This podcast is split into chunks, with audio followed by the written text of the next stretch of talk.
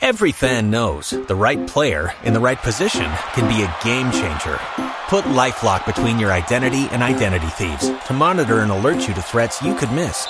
Plus, with a U.S.-based restoration specialist on your team, you won't have to face drained accounts, fraudulent loans, or other losses from identity theft alone. All backed by the LifeLock Million Dollar Protection Package. Change the game on identity theft. Save up to 25% your first year at LifeLock.com slash aware.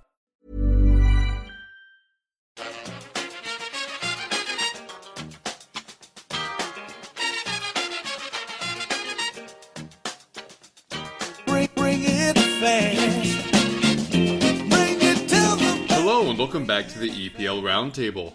I'm your host Kevin DeVries, and as always, if you'd like to reach us at the podcast, you can do so by either tweeting us at EPL Roundtable or emailing us at EPLRoundtable at gmail.com. Hi, I'm Dan, Arsenal fan. I write for EPLindex.com. You can catch me on Twitter at the underscore jersey underscore Fitz.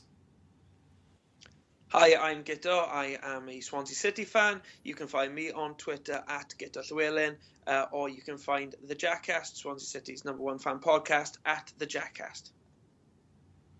Yeah, hello. Uh, I'm Jake. I support Newcastle. I write for EPL Index and Total Dutch Football, and you can uh, get my Twitter at Jake Jackmann with two N's.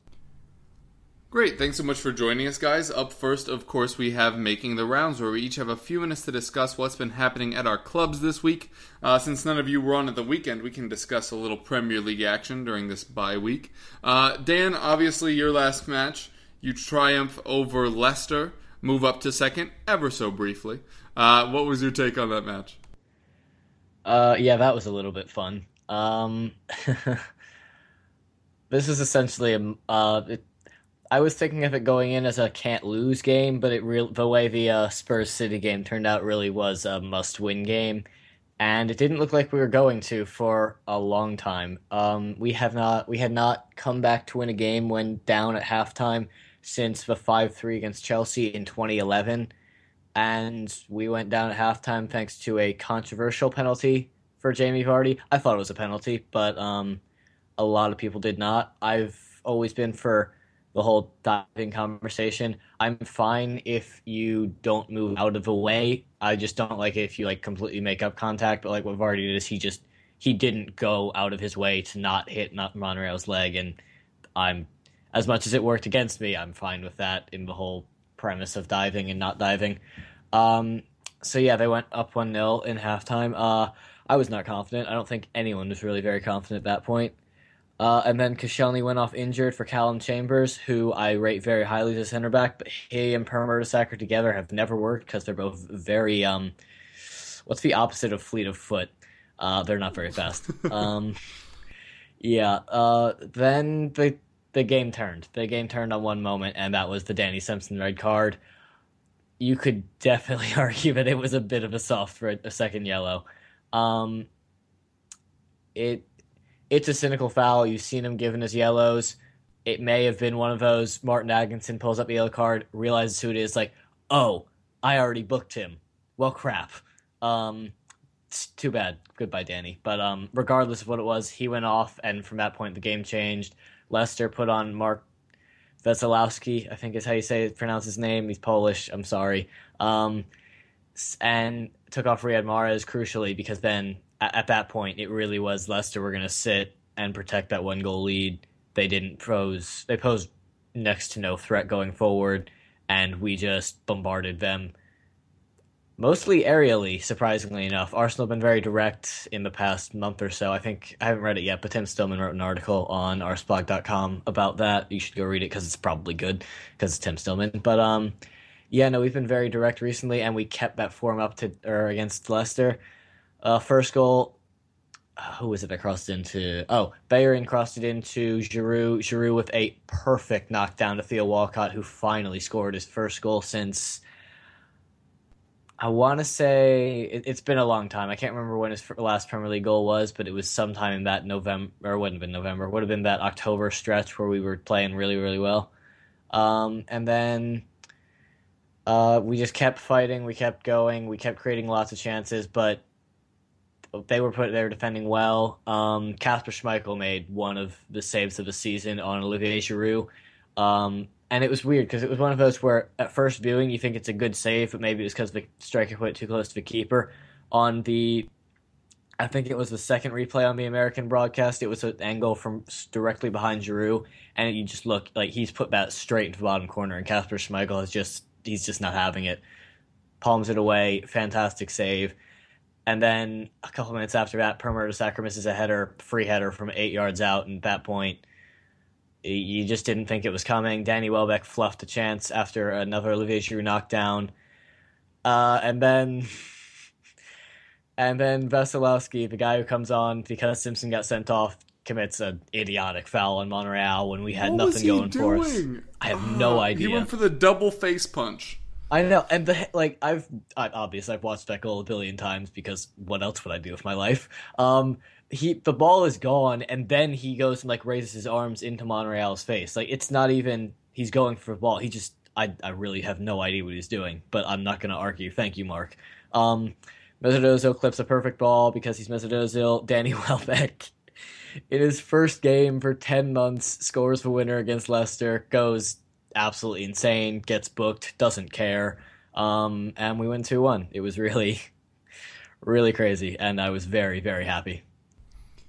Yeah, obviously, immediately after that match, uh, it immediately moved from you know the Wenger outs that were happening at halftime to we're going to win the league. Um, where on that scale are you falling? Are you thinking that it's now you, that you're kind of in the pole position for the title, even though literally it's still Leicester? But are you now thinking that the, the title is open for you to, to earn? Uh, well, first, how much more Arsenal could you get with that? But um, Oh, every single Tottenham fan I was watching with was like, "Yep, hmm of course."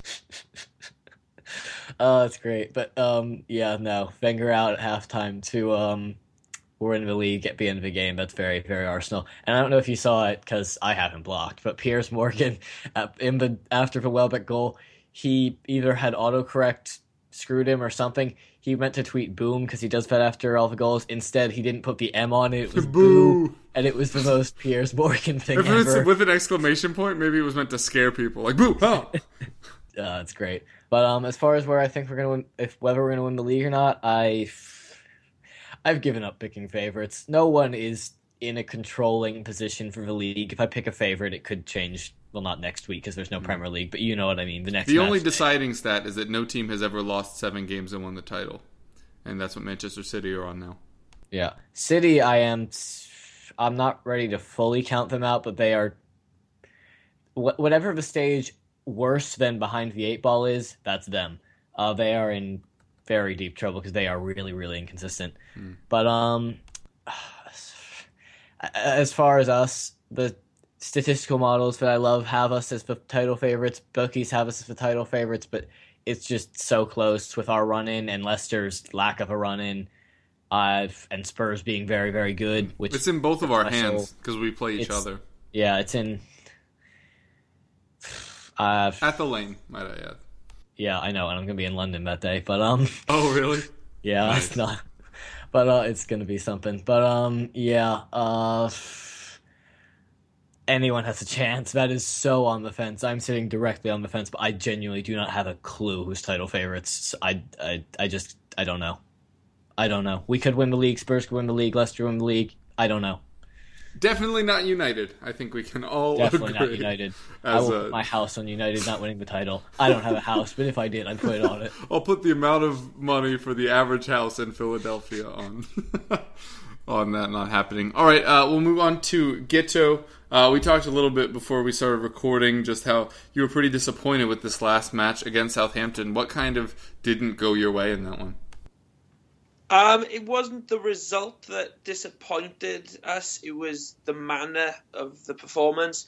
Um, we, we've been showing just slow and steady signs of improvement under um, Guidolin since he's come in. Uh, and of course, he was still unbeaten going into this weekend. Uh, I predicted a, a loss because Southampton have been playing very, very well recently. They're very tough to beat, and they're the kind of team that we don't usually do well against. Um, uh, but it, the the reality was even more disappointing. I mean, Southampton got their tactic spot on. They packed the midfield, stopped us from playing. Um, defensively, they were completely solid. uh, and they knew what our weakness was because they kept putting crosses into the box. Um, by the time Shane Long headed in uh, the winner, uh, they could have been 3 0 up just from crosses.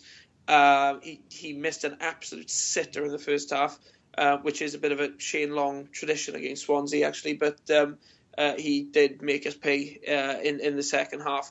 A very sloppy goal conceded, a cross in from Ward Prowse. Shane Long just found a gap somewhere in the miles and miles of space between our two centre backs uh, and, and planted it past uh, Fabianski. It, it, was a goal that had been coming for a long, long time. And the really sad thing was that as soon as Southampton scored, it was patently obvious that we were not going to get back into the game. We had not looked like creating a clear cut opportunity before that, and it was quite obvious that now that Southampton had the one goal lead, um, we, we weren't going to create one again. It was in a season full of really disappointing attacking performances. I think it was the worst, and I think it's quite possibly, it's definitely up there among the worst attacking performances we've had in the Premier League. Um, it just was complete. It was the complete opposite of everything um, that we have been good at over the last few seasons. We were just knocking aimless long balls up. We weren't looking very organised. There was zero creativity, zero movement. Uh, and, and Southampton's defenders probably had the easiest afternoon that they've had all season. Um, so it, it's definitely dampened the mood um, after just good signs over the weeks leading up to that match. We're still in a, in a decent position. Uh, I mean, I mean, we're we're still three points above the relegation zone with a, a far superior goal difference to uh, the teams around us. Um, so nobody's pressing any panic buttons. But it has been pointed out that our next two games are against Spurs and Arsenal away, um, which probably the, the two, well, apart from possibly Leicester, the two most difficult fixtures you can have in the league at the moment.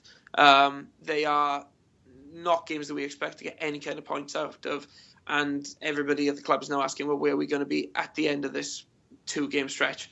Um, what we do know is that after these next two games, we've got uh, an, an insane run of Norwich at home, Bournemouth away, and Villa at home um, where we absolutely have to pick up points. I mean, if we don't get at least two wins out of those games, then we're in deep trouble. Um, so it, it's just been a bit of a dampener this week um, after some positive signs.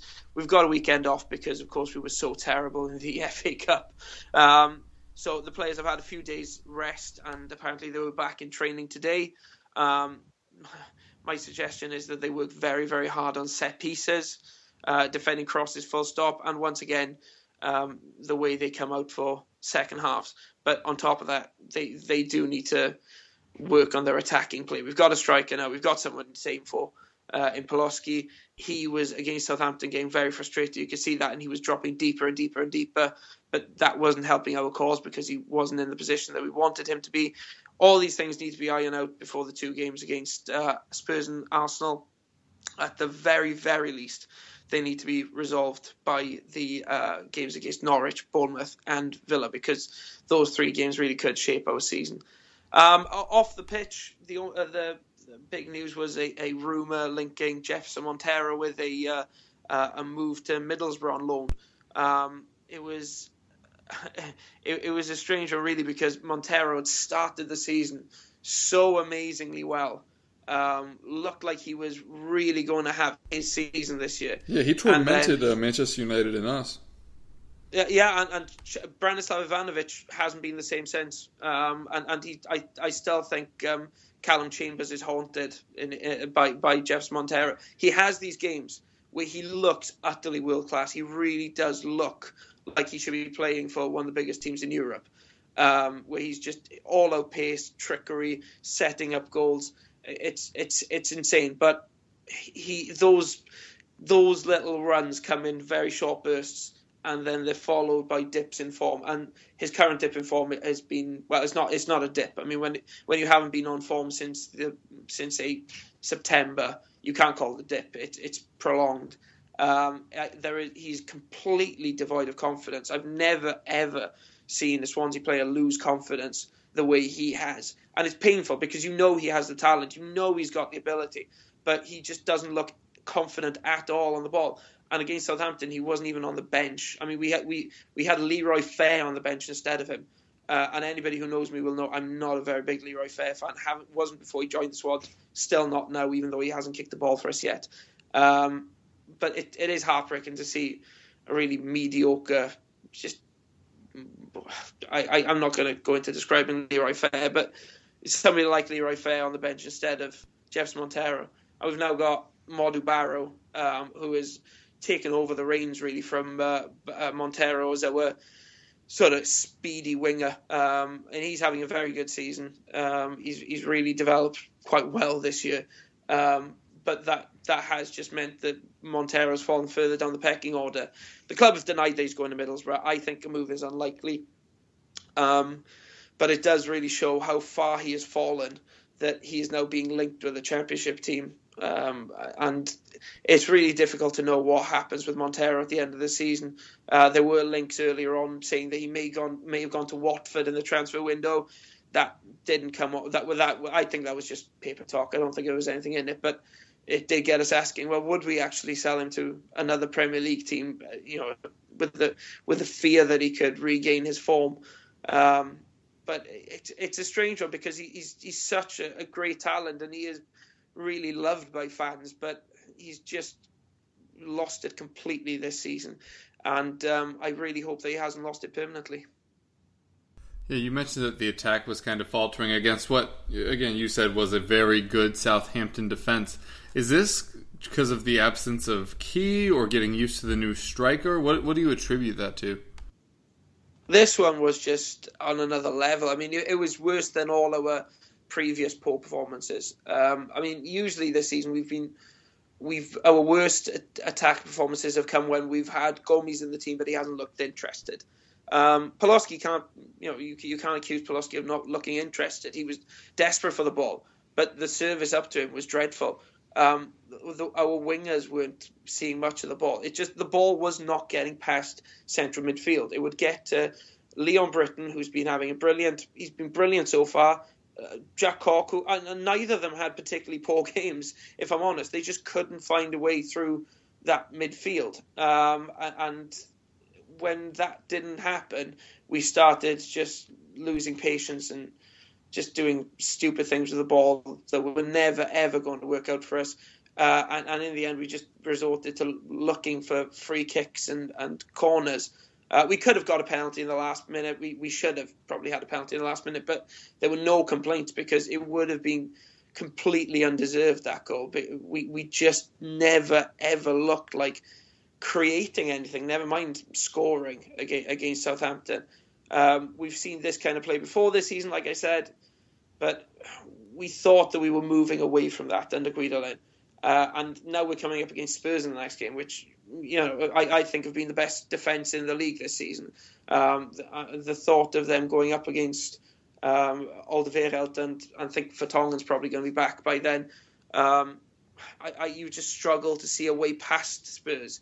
Um, and when, you know Spurs, Spurs, are perfectly capable of scoring against us. So it, it just it just leaves us hoping that this week is really this week off is really going to be well spent, and they're actually going to have a proper think about what is going wrong up front and look for solutions. We have got talented attacking players. We haven't maybe got the resources that we'd like to have up front, but we we have got players who are capable of scoring in the Premier League, and they haven't been doing it frequently enough this season. That really needs to change over the coming weeks. Yeah, and Tottenham and Arsenal, two of the three best defenses in the league. Uh, so yeah, would have to work on that, and also the set pieces, which we talked about last time you were on here. Uh, Arsenal and Tottenham both fairly good at those as well. Uh, all right, Jake, things didn't go particularly well for you this week either, with a kind of abhorrent performance against Chelsea. Do you think that was just kind of a one-off, or are you concerned this is a sign of things to come? Well, I, I don't think you could say it's a one-off, really. I mean, we did the same at Palace. I think we've conceded 49 goals this year, which is more than Aston Villa, a side that many acclaim one of the worst uh, Premier League side ever. And, you know, we've conceded more goals than them, which is just appalling. Um, at the weekend, I was, you know, Chelsea away two days before, um, yeah, a few days before their big Champions League game against PSG. I thought it's definitely an opportunity there to go and take something from the game. If we, uh, if, you know, if we set up well, attack Chelsea, like try and be uh, positive, there was always there was definitely a chance to get a result there, and it just turned out that we were just, yeah, it was probably one of the worst performances I've seen from Newcastle, which is a, is a you know a regular theme whenever I watch Newcastle, at the it just always the seems to be just one of the worst performances. Whether that's just what we are now, we just it's just not very good. I don't know. It's um the game itself. I mean, I I actually went to um watch Brighton at the weekend, and I the t- by the time I got back from that game, I walked in. We were already two 0 down. I was like, well, that's, that's yeah, it was, it was just ridiculous. Um, where I think the problem lie, uh, where the problems were in that game, I think our defense was, you know, on paper it's not a very good defense. I mean, Stephen Taylor and Coloccini was our centre back partnership when we were in the championship six or seven years ago, and now they're, you know, they're still starting Premier League matches together, and you know we should really shouldn't be. Um, we really shouldn't have let that happen. We had a whole month to address our defensive problems, and we just decided to go out and buy Shelvey and Townsend, who are they've they've looked alright, but I don't really think they addressed the problems that we needed to address in January. I think we should have went out and bought a left back, a centre back, and a striker, and we didn't really do any of that. I mean, we got Doumbia in on loan, but McClaren seems very, very, um, you know, he doesn't really want to use him that much. It seems, which is a bit of a problem. And there's uh, rumours about that. Uh, if he plays so many matches, we have to make it permanent, and we don't want to do that. So I think, uh, you know, it just leaves you thinking, why would you even do that deal if, you know, you, you're not really wanting to use him? It just seemed to be one just to get the fans off their back, saying, "Oh, look, we did get a striker, but it's he's he's not really what we needed."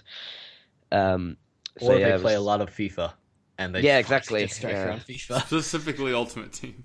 yeah, Uh, yeah, I, I, I mean, if you look at the players we we do bring in, they're just those typical sort of football manager FIFA good, you know, players, and you just think, oh, it's it's, it's a bit depressing. I think I think I think uh, as much as I think our team's better than a side in the bottom three, I have to say I think we prob I I currently think alongside Aston Villa we are we're the worst side in the league um, on a week to week basis. We're really poor. We don't seem to have any consistency. We have one good result and then we go and get smashed the next week, which is just something that you can't afford to do in a relegation battle. Uh, Sunderland, Swansea, Bournemouth, not even Norwich, they all seem to be fighting hard, and e- even if they're not getting the results, there there seems to be fight and uh, and sort of a want to win there, and there's sort of a some sort of consistency in the performances. Whereas with Newcastle, it's it, there's so much emphasis on the home games. I think we it seems like we've given up trying to get anything away from home, which it, it just puts so much pressure on the games at St James's Park that you know when we come up against Bournemouth in a couple of weeks' time at St James's Park, if we don't win that game, then it's it's just sends like such a it just puts so much pressure on the side, and you know they'll they'll think oh. Um, maybe we will go down because we should be winning this game. We've targeted to win this game. We we haven't. We need to try, you know, win, getting some more points on on the road, just to put less pressure on those matches at home.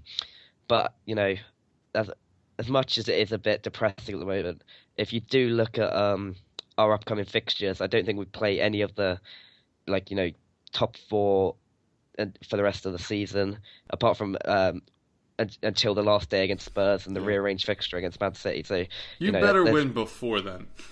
yeah, exactly. You know, we can't. I mean, if if we need to win that game, you know, against Spurs on the last day, then we, we're going to have to win it. But And you've already You know, screwed who- us twice on the last day of the season when you played Arsenal and could have beaten them yeah, or you just drawn. yeah, Uh, But come on, it- Jake. Yeah. Our upcoming fixtures, though, we got we got, we don't play until March now, which is ri- ridiculous. I think we almost have three weeks off, which is because of the uh, Capital One Cup final this this week, um, next weekend.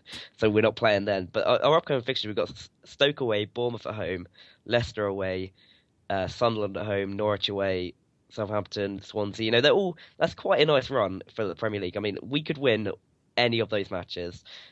We we play Bournemouth, Sunderland, Norwich, and Swansea all in the next uh, six or seven games. So you know, if it gets to the point that we're we are in mid-April and we're still down there in the bottom three, then it's just you know that's when the concerns really grow. But apart from apart from uh, the current situation in the league, um, the club have gone away to La Manga for a, a training camp. I think we're playing against Lillestrøm on Saturday in sort of a friendly, which which is going to be televised in Norway. So I'm sure sure that you know don't know what that means, but you know we, we're going off to play a friendly, which seems to be a ridiculous thing, but we'll see how that goes. Uh, Mitrovic is out for a few weeks, so that means um, well Cisse or Doumbia will have to lead the line, which you know could be interesting.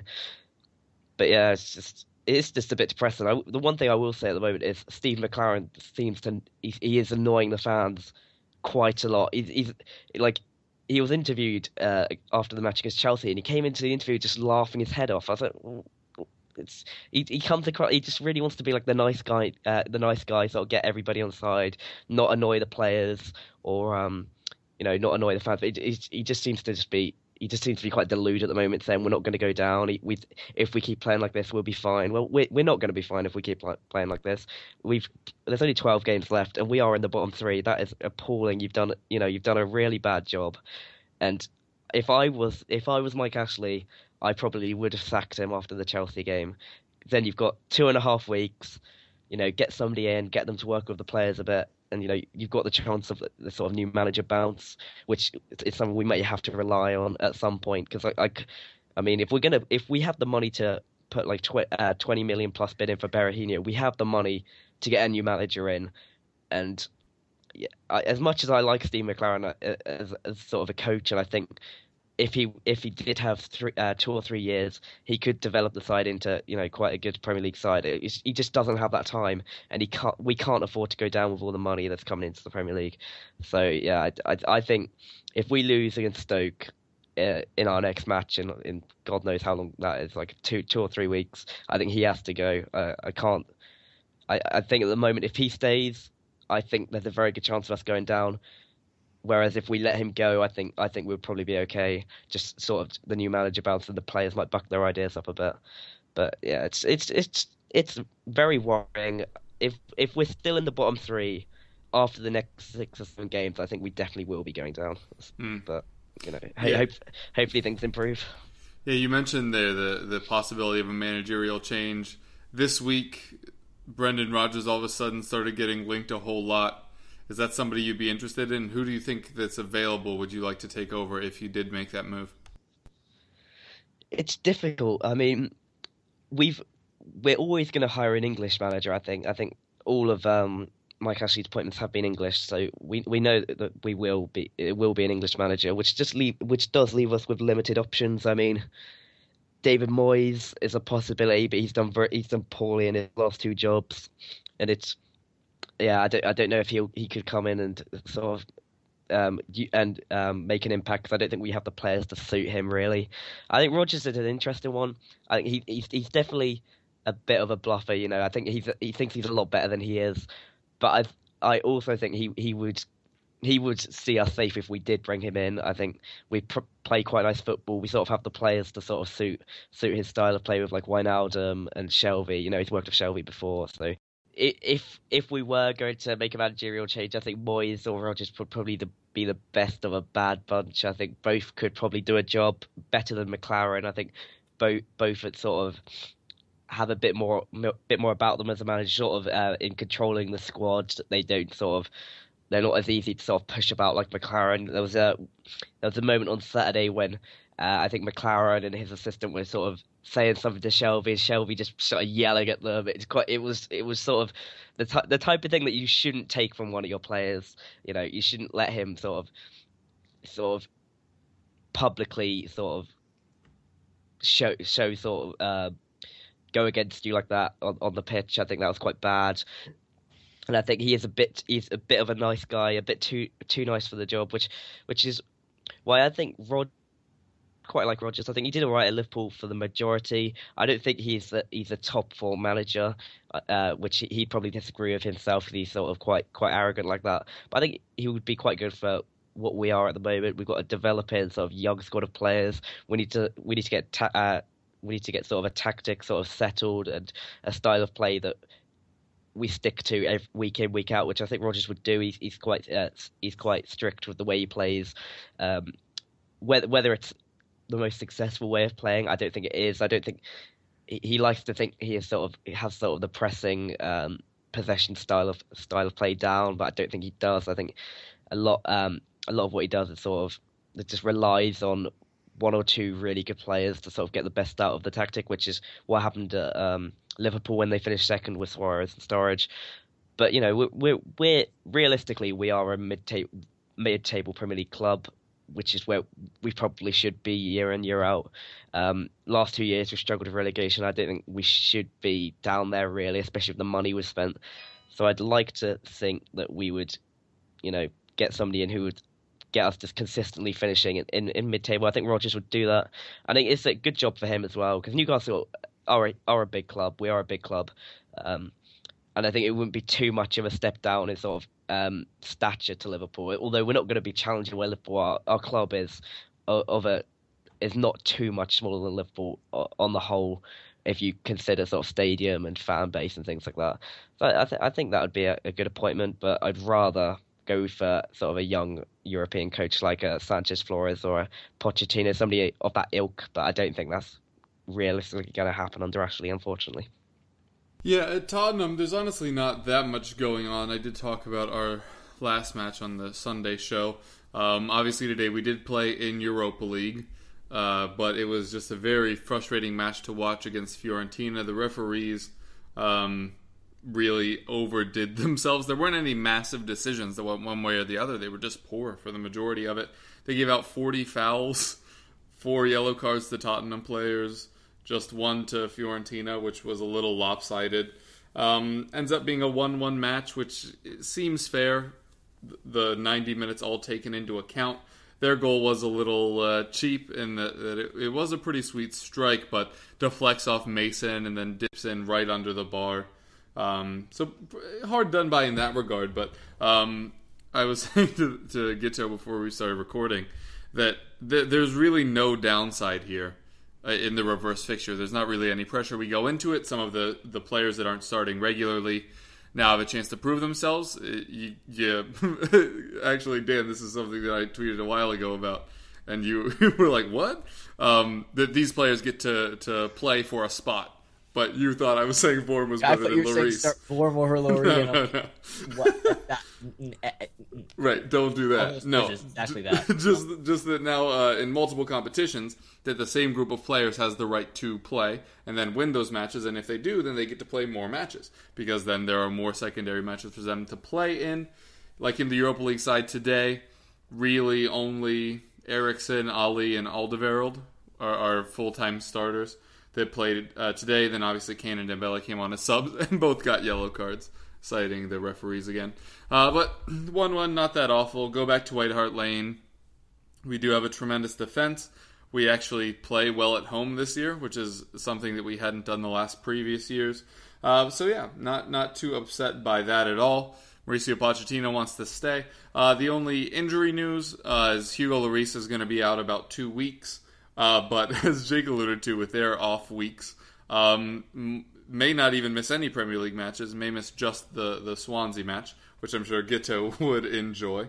Um, but not too bad there. News on Jan Vertonghen is he's going to be out another seven weeks. We're looking at an April 2nd return date, uh, which would be against Liverpool, which means we would get him back for the last four matches of the season. I am not saying we are in the title race. That's too hard for my brain to comprehend. But if we are, having fresh legs come in at the defense with that few matches left could really be the difference one way or the other. Uh, so, you know, we were hoping to get him back a little sooner, but that timing might actually end up being very beneficial for us. Join us today during the Jeep Celebration event. Right now, get 20% below MSRP for an average of 15178 under MSRP on the purchase of a 2023 Jeep Grand Cherokee Overland 4xE or Summit 4xE.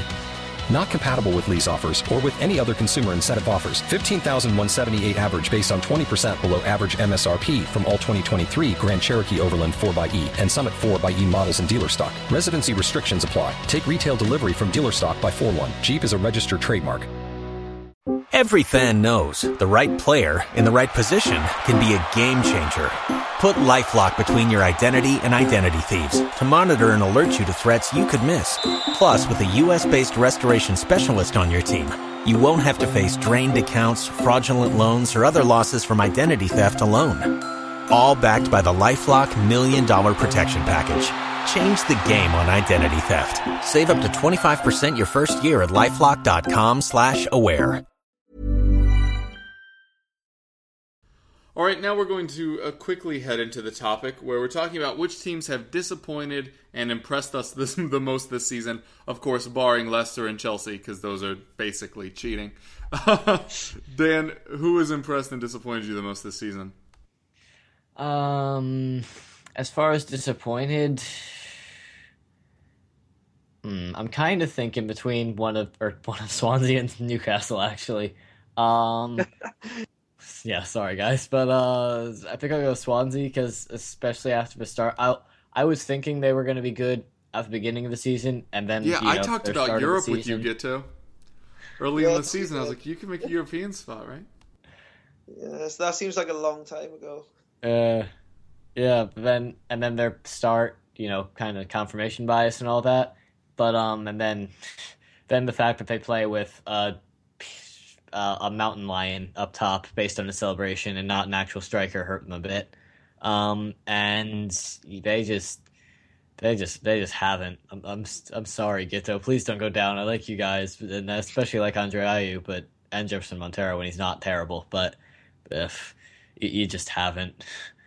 Um, for impressed, Say it. Come on, do it. Do it. You oh, I. I probably would say that, but I'd get run out of my house by people with pitchforks, and I'd rather not. So, uh, while Tottenham have been very good, and they are probably the correct answer, I'm gonna go with somebody else. Um, I think I'll go with Watford because I ha- I had them being either I, I I've had I said they would either be twentieth or like fourteenth, and they have been probably they've been distinctly average, which is much better than I was expecting them to be. So, and they've had some good runs of form. They've kind of dipped off now, which is what you would expect them to do, considering they they tend to play the same eleven players, or at least a lot of the same key ones. Um, they haven't beat the top sides, but they've taken care of all the mid-table sides and the lower sides. They've been solid, just solid mid-table team, which is better than what I was expecting from them. So, good in Watford. Yeah, been very impressed with them. Guto, assuming that you aren't going to self mark yourself, who's disappointed you this year?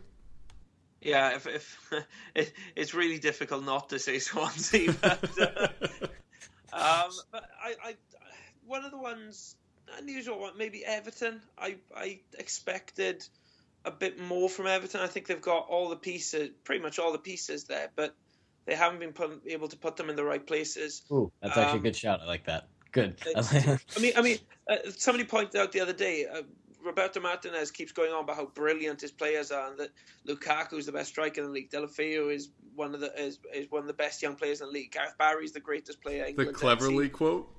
oh yeah. Cleverley is one of the best players to play in the Premier League.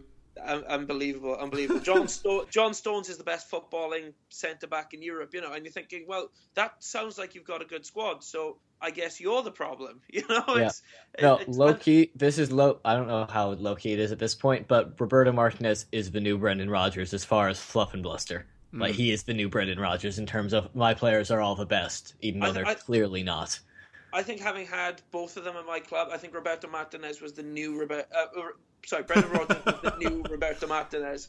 Um, and um, now that Rodgers is out the way, people do realize. I mean, when when, everything's going well, Martinez just is is the man that every human being wants to be. I mean, he's just he, he you do fall in love with the guy. You really do, way more than we ever fell in love with Rodgers.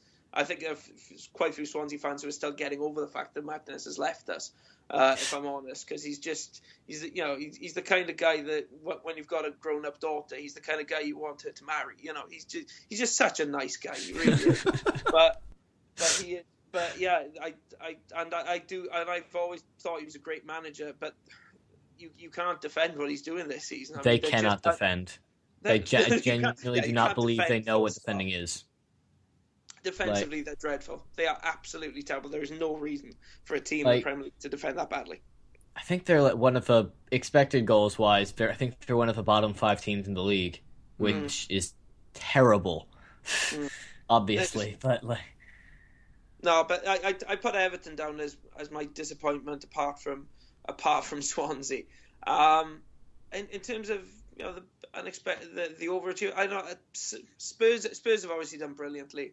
Um, they've got the most balanced team I can ever remember Spurs having, but um, I've been really impressed with West Ham. Actually, I thought they were going to struggle this season because they had a bit of a hectic summer. If you remember, I mean, they bought Payet, which always looked like a brilliant signing, but but apart from that, the, the Europa League campaign was a disaster. It was the worst I can ever remember an English team having. And I thought, well, you know, if you can't get it right to this stage of the season, when when are you going to get it right? But fair play to them. They they they they've done brilliantly this season. I've really enjoyed watching them play. Um, they had that tricky patch when they had lots of injuries, which um, probably stopped them from being close to the top four at the moment. Um, but I, I, I, I think they should really be going for a European spot. I've loved watching them. Um, the other one, as Dan said, Watford. I expect them to stay up. I did definitely not expect them to be ninth at this stage of the season. Um, they a bit. They're a lower class version of Spurs in the sense that they've got a really balanced team. They've got just a solid defense, very hard working midfield with Capoue, who's been brilliant, reborn there, and then you've got two very good strikers up front. Who, and it just looks a very balanced team. Um, there, there are no obvious weaknesses considering where they are in the in the table. Even Heurelho Gomes hasn't really um, done, made too many massive errors. he So- hasn't Heurelho Gomes. He hasn't Heurelho Gomes. So those are those are my nominations. Yeah, Jake, is there going to be any uh, self aggression here? Well, you know, we at the start of the year, McClaren came out and said we wanted top eight and a cup. So yeah, we've massively underachieved if they're the expectations, if they were the the target he was set. So yeah, I'd say us and Swansea are both really underachieved.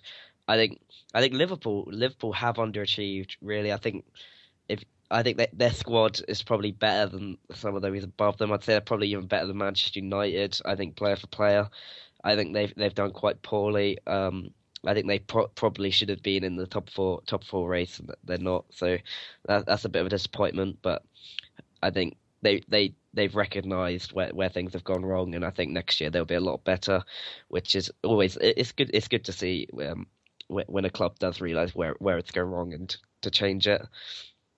But um, apart from them, yeah, it's I, I, it's going to be an interesting one. It's a bit controversial. I'm, I'm, any any chance to have a go at Alan Pardew, I will take. So I'm going to say Palace have, have underachieved. I think.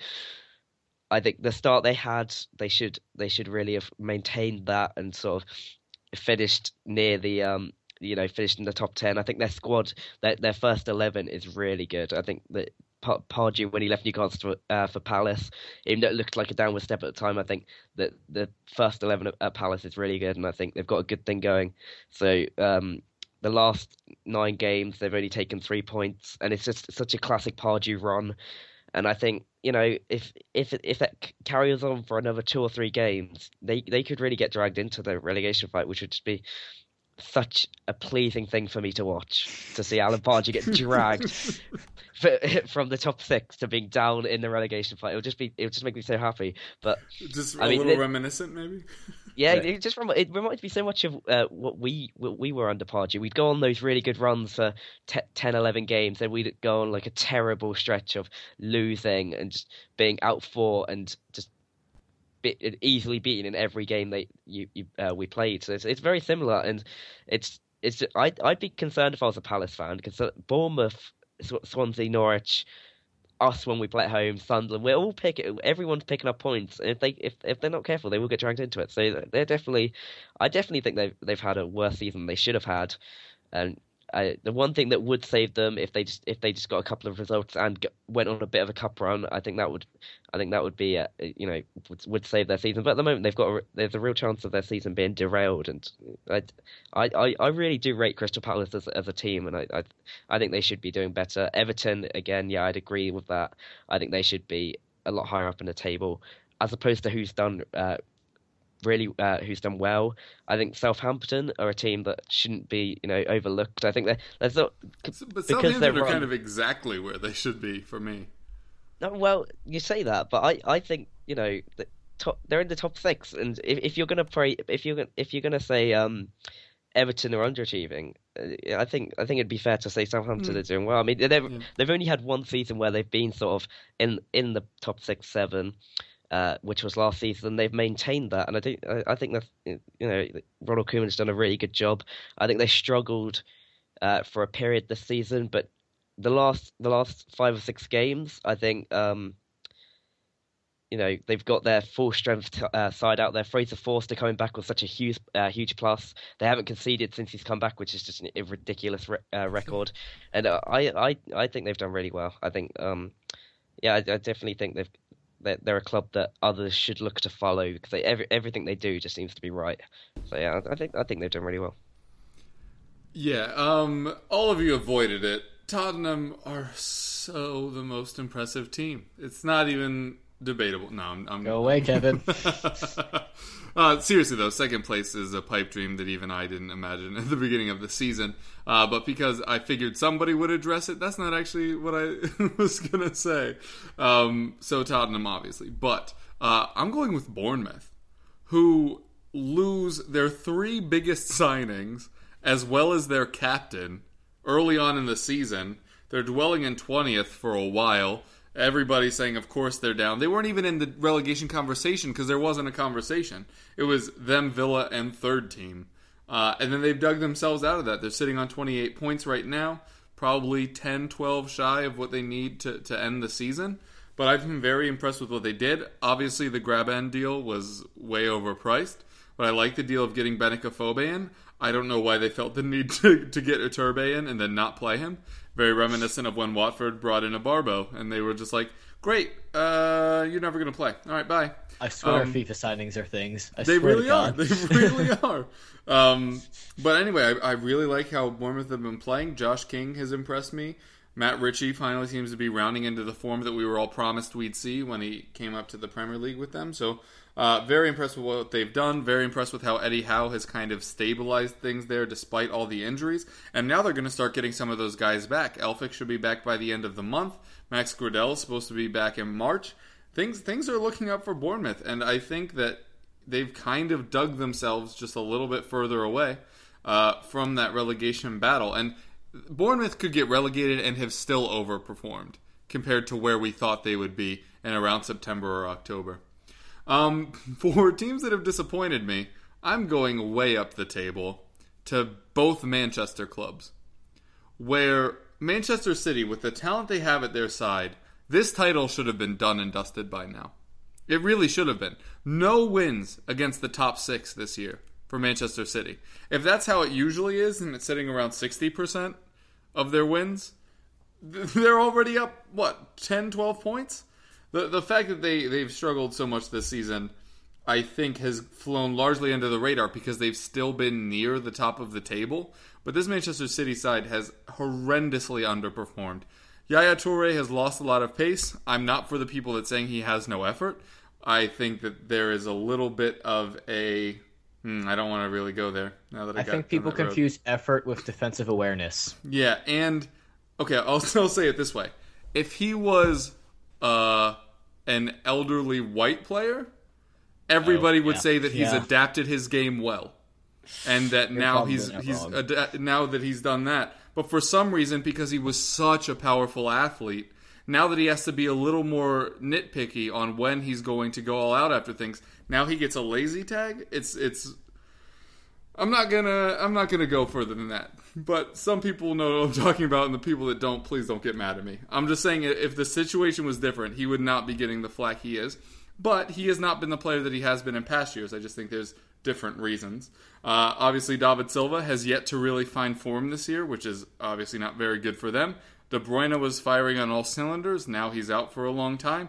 Navas gets injured. Sterling kind of floats in and out of matches. The defense obviously got much worse without Kompany. Maybe now it'll start to rebuild. I, I'm just very stunned that Manchester City are fourth right now, and that they deserve to be in fourth. You can't lose that many matches. Leicester three losses, Tottenham three losses, Arsenal five, City and United on seven. That's insane that those two sides have been so awful. Now let me rant about Manchester United. Obviously, they lose today against Midtjylland. They lose Wayne Rooney before this match. Looks like he's going to be out two two months. David De Gea pulls up with a knee injury in training before this match. So now something that I've mentioned the past couple weeks is kind of coming true. Where it was, where would United be if De Gea had gone to Real Madrid, and probably around where Chelsea are.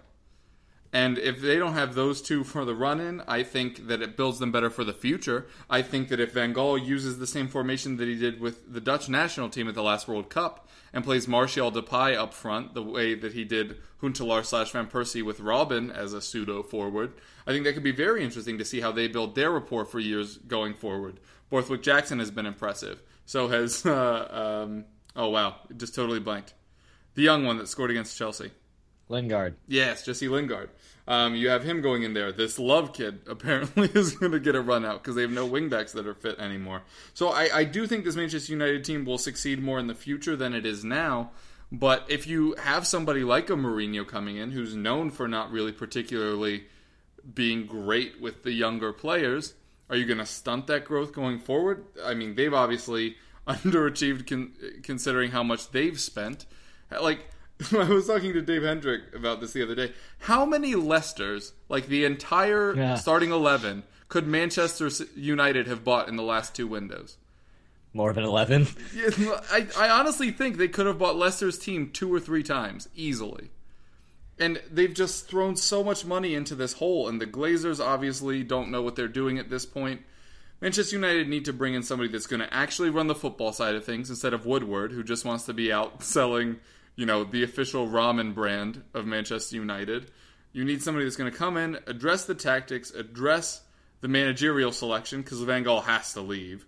It's everything in Manchester has gone very poorly this season, and one of these two teams is going to finish in the top four. But the fact that neither of them are legitimately title contenders at this point in the season is a little insane for me, and I think both of them should be ashamed of themselves. Okay, I got a little rambly there. now, um, another thing I've been thinking about this week is is which players at Tottenham are going to move on from this season. I think Nabil Bentaleb is probably the main one. He got injured, then Dier Dembele and Ali became far too good to drop. They've locked in those spots now. It seems Mason and Carroll have left ahead of him in the quote unquote depth chart, if you'll forgive my Americanness. Um, and so, yeah, I think if there's somebody that moves in the summer, it's probably going to be him. Fazio will probably stay at Sevilla because they're the only team that think he's good. Uh, maybe Alex Pritchard is part of some secret Berahino deal, but I'd be very surprised by that. Who at your guys' clubs do you think will be the first name out the door come the summer? Um, Matthew Debuchy's on loan. Does that count as gone? Uh, that's why I did too, because Fazio also on loan, also gone. Okay. If yeah, Debuchy's very, very hilariously much gone. Um, after that, it's probably one of Arteta or Flamini, because Arteta is as much as we love him, he is dead.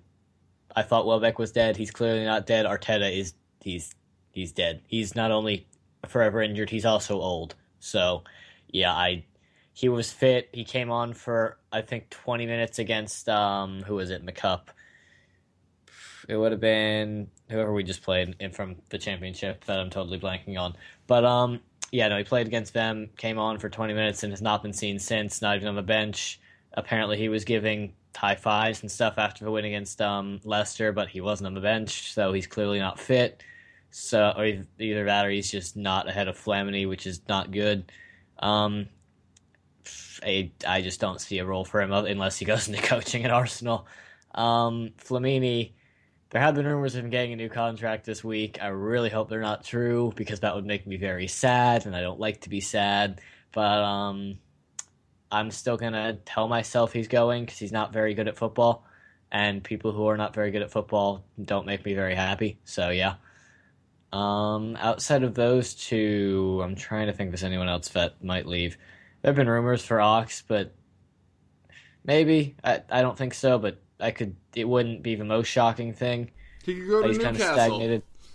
Yeah, he'd be a very Newcastle signing. Yeah, and then you Oh, could get Jordan he Ibe. Join, join Shelvey and Townsend. We have a right little uh, Yep. group of overrated English players. Yeah, get Jordan Ibe in there as well.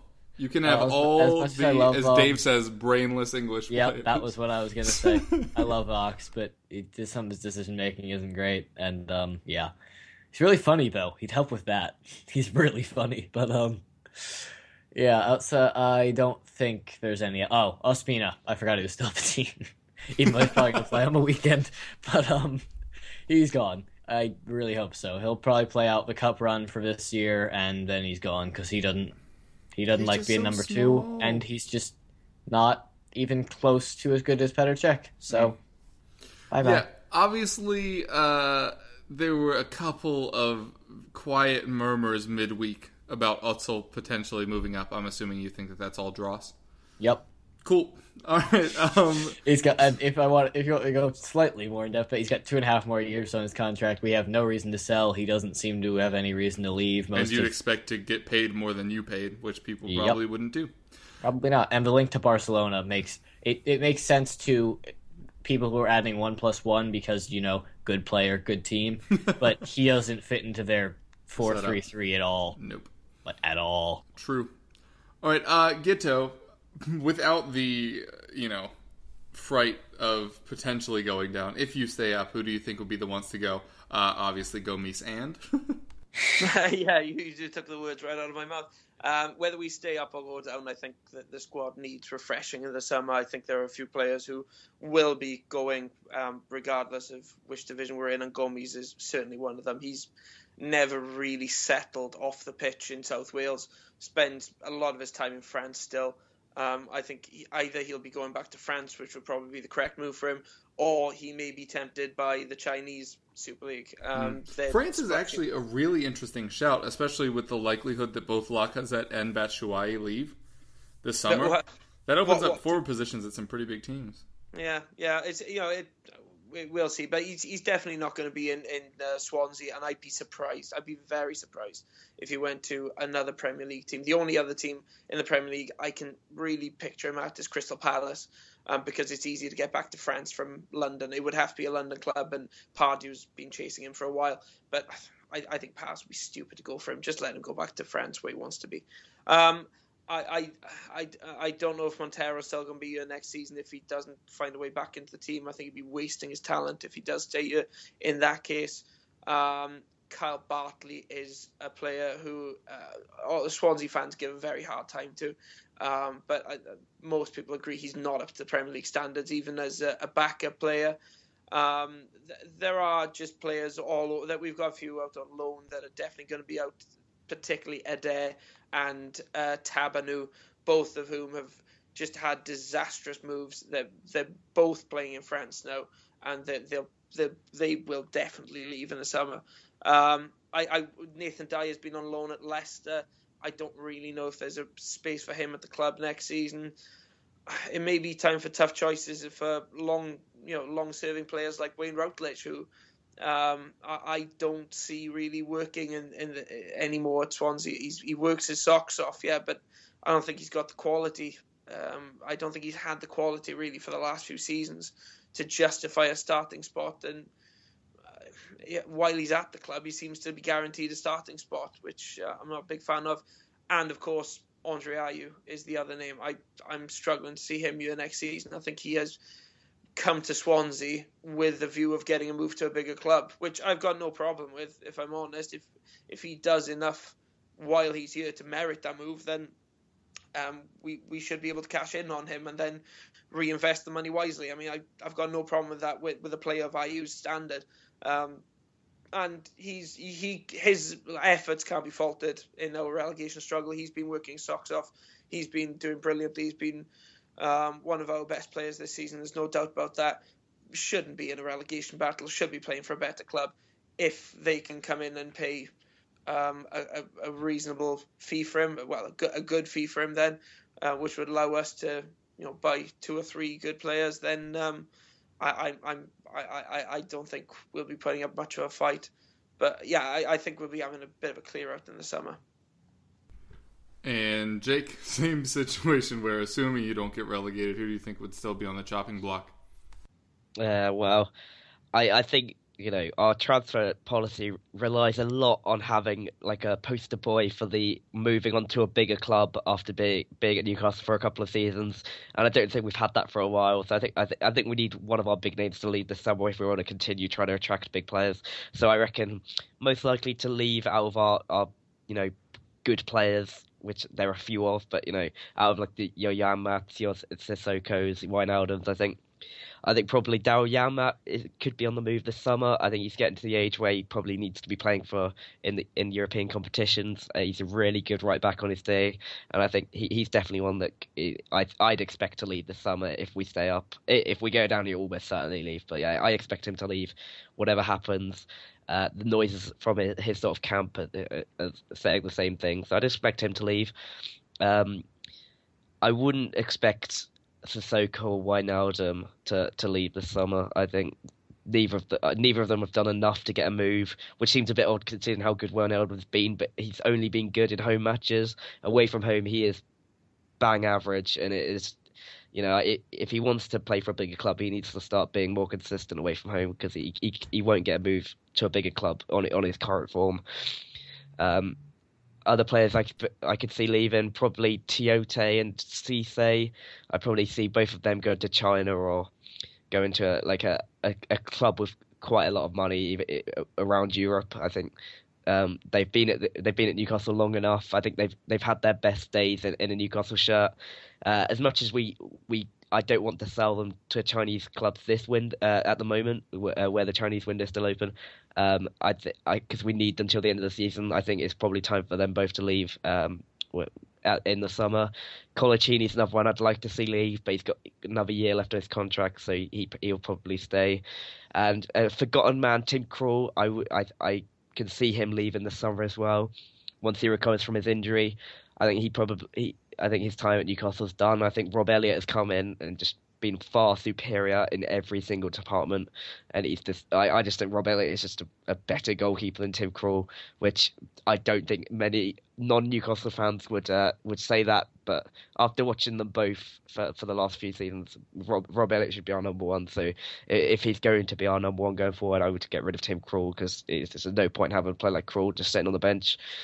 Uh, yeah, but I'd say the main main names I definitely see leaving are Janmaat, Tiote, Cisse, and uh, and Tim Krul. All right, and uh, we will very quickly touch on the FA Cup matches that we will be having. Uh, not everyone involved, unfortunately. Uh, but Dan, what do you see in your inevitable match against Hull that we all knew would happen probably in August? Yeah. um, I see a rotated side and hopefully a win. Um, yeah, I know Wenger said El Elneny's going to play. Uh, I think Iwobi's probably going to play.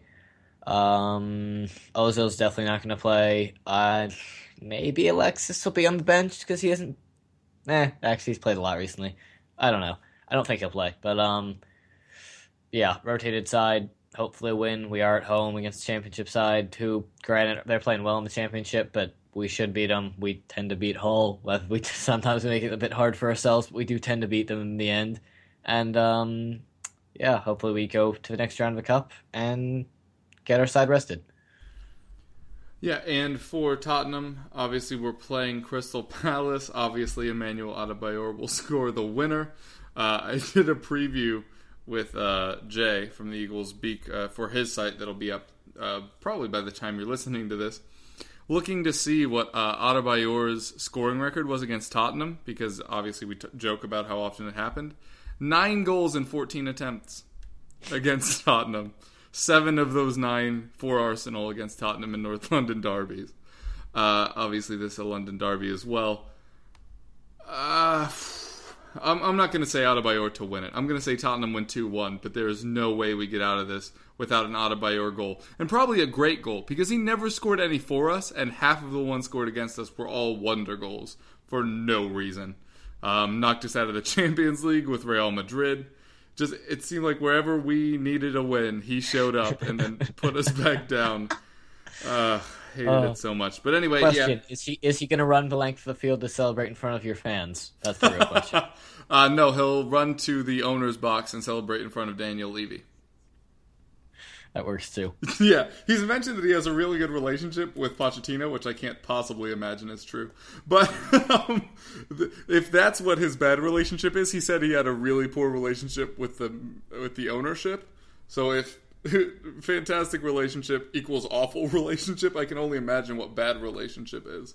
Um, but yeah, I, I, we should be okay in this one. I do think we'll see most of the starters because I think we're in kind of a full rotation where we went full strength Premier League, half and half side today. I think we'll go full strength in the FA Cup, then half and half again against Fiorentina.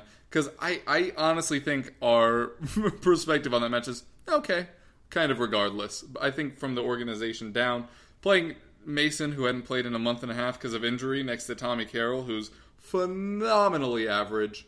Um, it, it didn't show that like, oh, we need to win this. Obviously, Kane not up front. We didn't even put Son up front. We just tested Chadli up front just because we need to see if he can do it. This was a very experimental side. Uh, so I, I think our, our opinion of that competition is okay. and uh, again, at the beginning of the season, this is wh- how we were going to make the Champions League. But now, looks like we have plenty of other opportunities to do so. And by plenty, I only mean the Premier League. I don't know why I said plenty.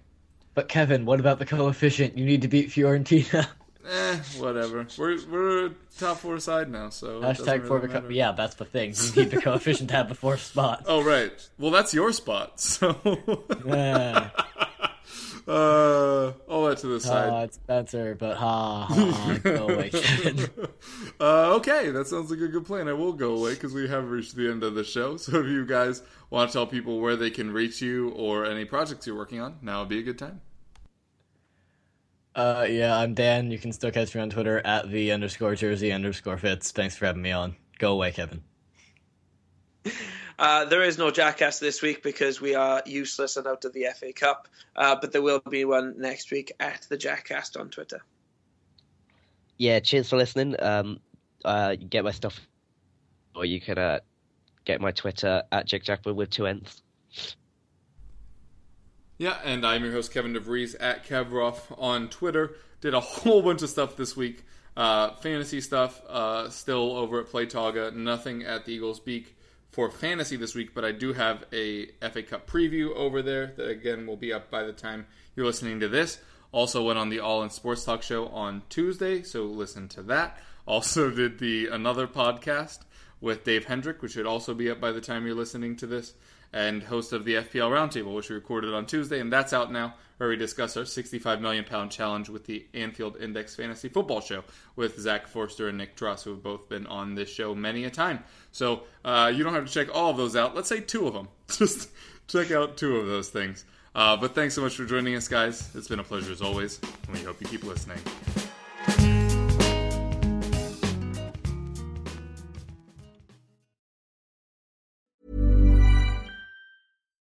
Every fan knows the right player in the right position can be a game changer.